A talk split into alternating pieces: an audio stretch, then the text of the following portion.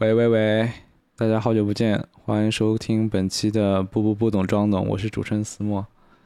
今天是我大四第一学期开学的第二天，在今天这个周三，因为只有一节网课，我在下午做了之前做的意面酱，意面肉酱。因为这个意面肉酱需要等它慢慢熬制，熬两个半小时，所以我就想着，呃，在这两个半小时开一瓶红酒，因为那个意面肉酱也需要那个红酒去腥，然后我就开了瓶红酒，说喝一杯，然后看了一下之前刚看了个开头的这个花束般的恋爱，结果这个酒是越喝越多，这个剧情也是很 很引人入胜。不知不觉的就把那瓶酒快喝完了，那瓶红酒，当时还蛮醉的。我发现我酒量，我不是找借口，我酒量就是不行。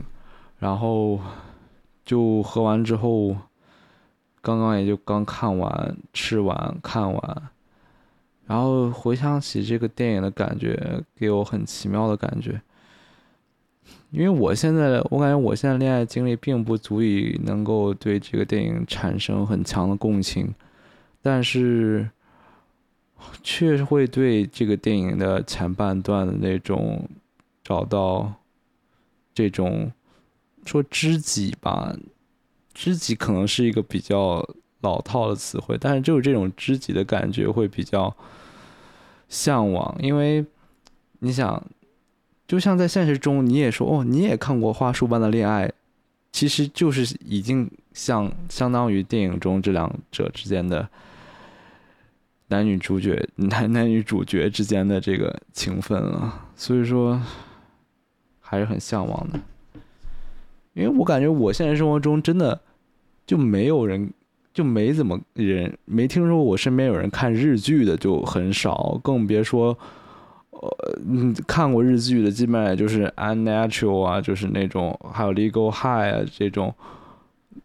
这种稍微稍微了解的多一点的人就都知道了。像这种什么短剧开始了呀，然后或者之前我看的那个《行骗天下》都很少人看。嗯，所以说，唉，能找到一起看日剧的人也是一种。像电视剧知己一样的感觉，然后我做了一些笔记，边看的时候边，也不说笔记吧，就是让里这个电影里有一些我能触动到我的一些点。首先就是第一条，就是说阳台上的送别或许根本不会在我生生活中出现，这一点呢，这一点的。为什么要说这一点呢？这一点就是因为我之前看的一些剧，包括之前香港的一些剧。之前我看的王祖贤和曾志伟演的那个，呃，《潘金莲之前世今生》，还有另一个，还有这个《逃避可耻但有用》啊，还有本剧都有那种，就是男主角或者女主角在要去上班了，然后剩其他一个人在家里等着他，然后在阳台上对他挥手送别，然后。阳台下面那个人走出那个社区的门之后，也跟他挥手那种场景。首先，想咱们国内住的基本上都是高层，你说你住个十几楼，你再挥手，谁能看见是吧？而且，其次就是这种感情真的很难遇到，因为首先。这个本本电影，这个电影并不是那种典型的说女主在家工作，男或者说男主在家工作，另一个另一个主角去上班的一个，嗯，在家就是照顾家庭，另一个主角出去上班的一种情况。这个他这个阳台送别的场景是出现在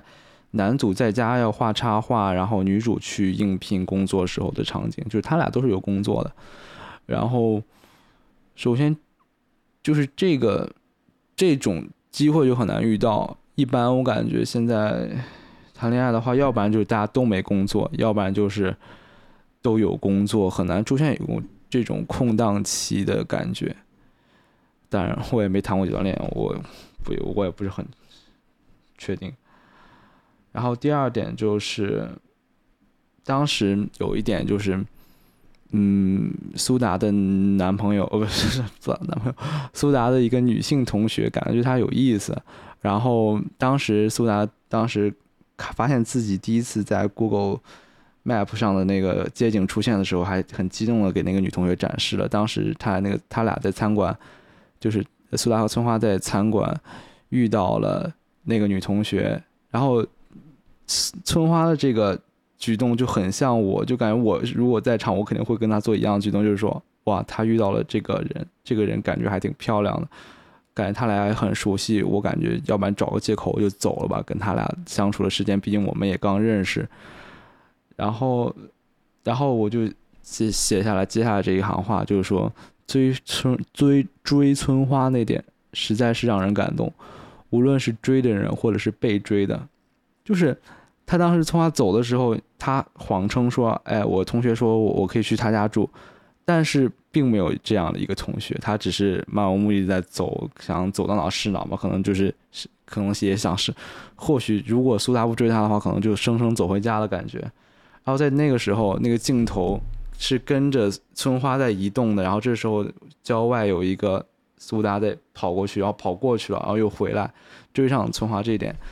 啊，我说村花是不是有点啊？是不是有点？算了，我就这样叫了。然后追上他之后，就还硬要帮他拿那个纸，这一点就感觉，无论真的是被追的人，就比如我是村花，我就感觉哇，他竟然追我，他我在他心里原来是比，可能他不会感觉到比那个女同学重要，但是会把就苏达很好的。展现出来我是在乎你这样一个朋友的感觉，就并不会说，哎，哎，我那是老朋友了，那我们老朋友聚聚，你这新朋友就先走吧。这种事儿，他就是没有这种轻视的感觉，这点是我很喜欢的。像追追他的人，就像站在苏达角度来讲的话，就我在那个瞬间，在他说出我要去同学家住的那个瞬间，他就我感觉他就已经做出了决定了，就说我是要跟这个女同学。老女同学，也不是老女同学，就是之前的女同学，做呃，就是继续聊，还是跟这个新认识的各种同好一起聊。他在那一瞬间，其实我觉得他就已经做出决定，就要要去出来追她，要出来就是呃挽留住这一段姻缘嘛，这段缘分。当时那个决定，我也是觉得他这样果断的做决定也是很加分的。嗯。然后剩下来一条，我写的是社会事件，对，他这个是当然是生活发生在一个真实世界、现实生活中，从一六年到二零年的这一个时间段的故事。这一六年到二零年经历了，我才就是我才发现，原来任天就是之前我觉得 Switch 已经发售了好久了，好像是一几年就一一五年之前就发售了。后来他看到之后，他说：“呃，有一段剧情是说，嗯，我们俩一定要买一个 Switch，Nintendo Switch。”就感觉哇，原来 Switch 也没发布几年啊，《塞尔达：创野之息》也《旷野之息》也没发布几年的这种感觉。但这种感觉也让我，你说他单纯到提一个 Switch 的话，然后或许也没有让我真实感倍增。就像我这个里面写的，但是他还说，因为没时间玩，然后我我们就。基本上就玩到那个卓拉的镇那个地方，就是那个水之国度的时候，我们就没往下玩了，就卡在那儿了。这一点真的让我真实感倍增，因为当时我刚买 Switch 的时候，我也是窝在家里玩这个《塞尔达荒野之息》，然后我妈坐在旁边跟我看。他当时之前他就一直说：“哎呀，玩游戏有啥意思啊？然后没啥意思，你别玩了，学习去吧。”但是他当时看了我玩的时候，看着看着也就，他也感觉挺有意思，就。然后就那个女主也说，就说啊，仿佛就是感觉爬墙都蛮有意思的，哎，当时就一下子把我拉回了当时 Switch 刚发售那段，然后我去香港考 SAT 的时候，我去买 Switch 时候那个场景，也是挺挺那个什么。我感觉只要一部电影能够以一个东西、一个一句台词或者一个事物的展现，能把你拉回某一个时空的时候，这个电影就已经是一部好电影了，或者说这一部电影已经是。能跟你产生共鸣的一部作品了，然后包括之前那个新哥斯拉也备受吐槽。新哥斯拉就是说，哥斯拉其实并没有很大的戏份，很多都在开会。然后展示日本官场的一些一些刻画。然后 One OK Rock，对，当时他女主她父亲来的时候，他说：“哎，你不？”他看了看他那些黑胶还是还是 CD 之类的，说：“你不听 One One OK Rock 吗？”就是问男主说：“哎，男主说我听的，我听的。”但是其实我觉得他是不听了。其实我觉得他可能只是稍微听听那种，就是知道他一些某些歌，就是那个那个歌，我也没怎么听过 One OK Rock，但我知道那个那个那什么。爱惜的路哟，那个那个那个歌，就是那个英文那英文中日日英混杂那首歌。嗯，然后下一条说，嗯，对，下一条就更加体现了是一他他们俩刻画就是影他俩的设定有一部分是影迷嘛，然后有一点是。孤岭街杀人事件，他们说在一些回一个一次回家路上，当时男主已经就是已经要步入社会，已经就是接了就是当时物流公司那个工作的时候，然后他就说，呃，嗯，那个女主说孤岭街杀人事件，孤岭街少年杀人事件已经要下映了，我们什么时候去看呀？然后。男主说啊，周日我看看没时间啊，周日我周日反正就是要去出差呀，还是什么周五要应酬啊之类的。然后就我就想到，我就就在这个电影里看到这个电影里看到那部电影，就有一种魔幻的感觉，因为也很好的刻画了这个事件。因为大家知道孤岭街杀人事件，少的版本三个小时，长的版本四个小时。我不知道在日本上映是哪个版本，反正就。发现就是他们俩可能已经连一个想出去共处四个小时的时间都没有了，哎，这也是让我挺那个什么挺感叹的嘛。这也是，哎，也是就是感觉他们感情就是从这些这些琐事开始，慢慢的这个裂缝越来越，他我感觉这个裂缝并不是越来越大的，就是越来越分裂的，而是它这个裂缝是一个细小的裂缝。连着一个细小的裂缝，这个裂缝越来越多，导致它最后的一个彻底的分裂，而不是说它整个像婚姻故事那种吵来吵，就是越来越吵，越来越吵，就是那种一直在爆发的感觉。嗯，剩下之后还有一个就是成熟之后，我这个三个这个这行是成熟之后成功学，这个应该是指的是当时他们。又是成熟了吗？就是成，呃，苏达想要赚钱养家呀，然后想让这个想和这个女主维持现状，然后他就想怎么赚钱怎么赚钱，然后他就从之前的发现了之前看那些比较文艺文学性的书，然后转到了，然后在书店看起来说什么人生的那首那本书叫啥来着？人生的哲学还是什么成功的哲学？反正就是看起来这种成功学教你怎么成功的书，就感觉像是因为之前他之前说，呃，之前他们最开始他苏达和孙花他还在上学的时候，他们认他们认识就是因为当时赶不上地铁，然后和一个人拼桌，和当时同样赶不上地铁两个人拼拼了一个酒吧，然后在聊天然后他就吐槽那个中年人说，还说是影迷呢，说出现在出这么多真人版，就是因为你这种人存在吧。就是你根本不懂装懂人存在吧，他就感觉已经慢慢的向那个那个地方进发了。就是说不定再过几年，如果他们还在一起的话，说不定他们就真的他也会成为那种喜欢真人版动画电影的人了。但又想想，他也演过真人版的《银魂》，就感觉 就感觉很奇妙这种感觉。然后剩下就是对灯泡换了。铺地板的对比，这一点我应该指的是，当时他们说也是感情慢慢出现裂缝之后，他们说，嗯，我有什么事情要办吗？就是男主问女主，然后女主说阳台的灯泡该换了，然后这一点就让我想起了当时他们刚搬进那个新家的时候，一个，然后他们一起铺地板，一起叠床单，一起干了一些事情，但后来因为工作啊，因为各种原因，然后他们不能在一起干这些事情了，家务可能。也分工也慢慢的就是觉得你应该做什么，我该做什么，就没有那么明确的分工，所以就导致，啊，当然，我感觉在苏苏达这个电影里，他是很乐意于承担这些家务的。但是，总的来说，不再能一起做一些事情，我感觉确实是会让两个人的，让两个人的距离会变远。然后中间还有一部分是吐槽当时他们的性生活，说三个月没有性生活，他怎么能敢想到说求婚的？这个让我想到了当时我看了一个 Netflix Netflix 一个巨烂的剧，就是叫做就叫做性生活，叫 Sex Life，Sex and Life 吧。然后那个剧真的就，那个剧其实讲的也是一个，说是丈夫那个他的这个精英丈夫很帅的一个精英男女主的一个精英丈夫，就是无法给他 sex 上的满足，但是他就很想，然后就想，但是他就想出轨又。不想毁掉这个家庭，就一直在这个纠结。这个剧真的很烂很烂，但是就让我想到这个，就是说，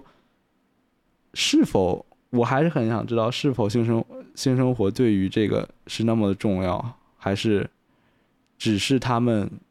和之前那么完美的生活进行对比之后，导致心里的一个落差感？这个我不懂啊，我不是很熟练。面包店关门，哦对，面包店关门这一点讲的是。当时他们一起搬刚搬进新家的时候，他们有一个面包店开门了，他们觉得那个炒面包特别好吃，然后这个就让我想到了，然后在女主提到说那家店关门的时候，男主说，嗯，那换一家店吧，买去地铁口那家买不就行了？但是女主的重点不是这个，女主重点是我们曾经一起去那个电话面包店，那在那边呢给我们带来很多快乐的回忆。女主男主可能我觉得他不是忘了，他只是。当时在工作或者当时在什么，就是已经没有想到这一点，他还以为是那是一家面包店而已，而不是那一家面包店。然后这一点就让我也很，其实让我想到当时看《咒术回战》的时候，《咒咒术回战》那个七海七海剑人就说，对那个面包店的店员就说，我是他当时是做会计吧，还是卖股票之类的，反正就是做金融方面的工动工工作的。然后他就对那个店员说说，说像如果一个我经常来买的面包店关门的话，我应该会不少人会就反正至少住在这个街区的不少人会心里难过吧。但是我这种会计啊这种金融类的工作我没有了，随时会有人顶上来，没有人会对我的不存在而感到不开心。这就让我。对，这就让我想到这种他这种情感和当时女主给男主发这个面包店关门的情感，我觉得是很像的。因为这种，因为这让我想到当时我们我们家楼下就有那种牛肉汤馆，有卖鸡蛋灌饼、煎饼果子，都是我从小到大都是在那些店里吃的。如果那些店不开了，我真的会很很不开心，因为之前有我之前卖买鸡蛋灌饼的一个。呃，我们那边叫叫叫胖子鸡蛋灌饼，就是那个鸡蛋灌饼有一有一段时间停停更了，不是停更了，就是停止营业了一个多月。当时我跟我我就整天去那边，他跟我们家还不是很近，不是正在我们家楼下，大概有几百米嘛。我每天都去看到底开什么时候开，什么时候开，什么时候开。那当时这个这个生活这节奏被打破，而且当时就是成为这种习惯被打破的时候，真的会给人带来很强的失落感。唉。剩下的是什么？哦，对，剩下的就是一个过度解读，过度解读。因为我看了很多男女主的卫衣，上面都是加利福尼亚，就 California，又不是 Cali 什么，反正就，然后我就有一个过度解读，就是说他们向往的生活当然是那种 California dreaming，就那种。阳光、沙滩，一直能活在自己想要的生活方式之下。一想冲浪就去冲浪，想去夜店就去夜店，想不工作就不工作。但是现实生活中并不是 California dreaming，就是你需要去工作，你需要干一些自己不想做的事来供养自己想做的事。而男主苏达斯扮演这个角色，就是想干这些这件事情，就是他想通过自己的努力赚钱，自己哪怕成为一个那么中年的油腻的人，也想让女主去做自己喜欢的事情。但女主并不想。我很能理解女主这样的心情，并不是你为我努力，我就必须要被感动，我必须要靠要靠你养着我才来，才能就是维持这段感情。我不想这样，而且你已经不是跟当时我们的之间，就是最后那点犯规的对比，就是他们在咖啡店说着想着想让对方说分手的时候，苏达说想结婚的时候，他们看到当时他们自己当时的那种情，当时他们自己因为有一段情有一段情侣很像他们当时自己，他们想到当时，然后然后这个村花就说：“我们难道要降低标准吗？当时我们的是多么的开心，难道就是你？”哪怕你变了，我要跟你降低标准，就是要将就着吗？我感觉这是很多人，很多现在家长啊，或者说很多当代，就是不是当代年轻，我不想代表很多人啊，但是我觉得有些人会想，就说，妈，你开玩笑呢？这也不是什么迪士尼 Disney movie，不是什么。童话故事，你你遇到梦中情人，遇到王子，遇到什么，哪怕遇到像现在不流行王子啊，现在就是 Elsa 拿到一发引荐那个妹妹青梅竹马的安娜，哪有这么容易的事儿是吧？哪有说就是，呃，所有的习惯都符合你，所有的那个什么，所有的就是都将就都迁就你，或者说所有所有的的东西都。互相理解的时候，而且还要做到彼此独立，哪有这么好的事儿啊？很多人都是这样想的。有时候我也会这样想，我说我 我可能碰不到一个和我一起看花束般的恋爱，而且他可能对他还更感兴趣的人。但是，但是女主就不想将就，这就是对我就觉得很喜欢女主的一点，就是她不想将就，哪怕这个人是菅田将晖，哪怕这个人。之前和他有过这么多美好的回忆，但他变了就是变了，就是生活就是不是一成不变的，变了他就要做出决定，就要做出舍断离的决定，这就是我很喜欢女主的一点。剩下还有什么？然后剩下就是我想讲一下这个，我的标题就决定说是自热恋之后我们再也没去过海边。这个我感觉也是个。过度解读吧，就是当时我想看到他们江景和海景的区别，就是他们的房子，他们同居时候的房子是在江一个江的旁边，然后他们之前热恋的时候去过海边，这也是那种加利福尼亚的感觉，就是海边多好，海边是一望无际的，海边海潮海浪每天都在上，也就跟日出日落是一模一样的，它是不会变的，这个变化是不会变的。但是江景江景河流是一直往前的，你每一秒看到的河流都不是当当时你看到的河流了。当然这个感觉太过度解读了，但是我就是这样想的，就是这个他每天看到江景，就是感觉暗示他们的生活会也会跟着像像这样江水一样一直往前走。唉，还有什么？哦，对，当时呃室友当时在给我看一半的时候出来出现，然后说这个电影是讲什么故事？我就说，呃，他就问说这个电影是不是一直讲分手的故事啊？难道这个他们说怎么分手？难道讲了一部分电影一一大部就是这个电影是讲他们分手吗？我说不是，这个电影是讲他们如何热恋、相遇、热恋，最后分手的故事。然后这一点就像，然后他就传达给我们的一个主旨就是，就跟。短剧当时我我我发现我现在唯一提一直在提短剧开始了，一直在提，好像我只看过这一部日剧，但是我确实想到了这个短剧开始了这个日剧，就是《花束般的恋爱》和点短剧开始了这个日剧。当然，他们 Markabis 他们三个人是兄弟情，这两个是爱情，但是他们都让我感受到一个主旨，就是你所做的事任何事情都不是白白做的。Markabis。是存在了十年，对吧？然后他们谈恋爱谈了五年，还是四年？哎，是四年吗？应该是四年。这些呃，五年对，是谈了五年。这这十年和五年，难道说我们决定放弃了？我们决定分手了？这十年和五年都是白过了吗？还是都是就完全是，就说这个沉没成本已经到这儿了？很多人会觉得，就是说。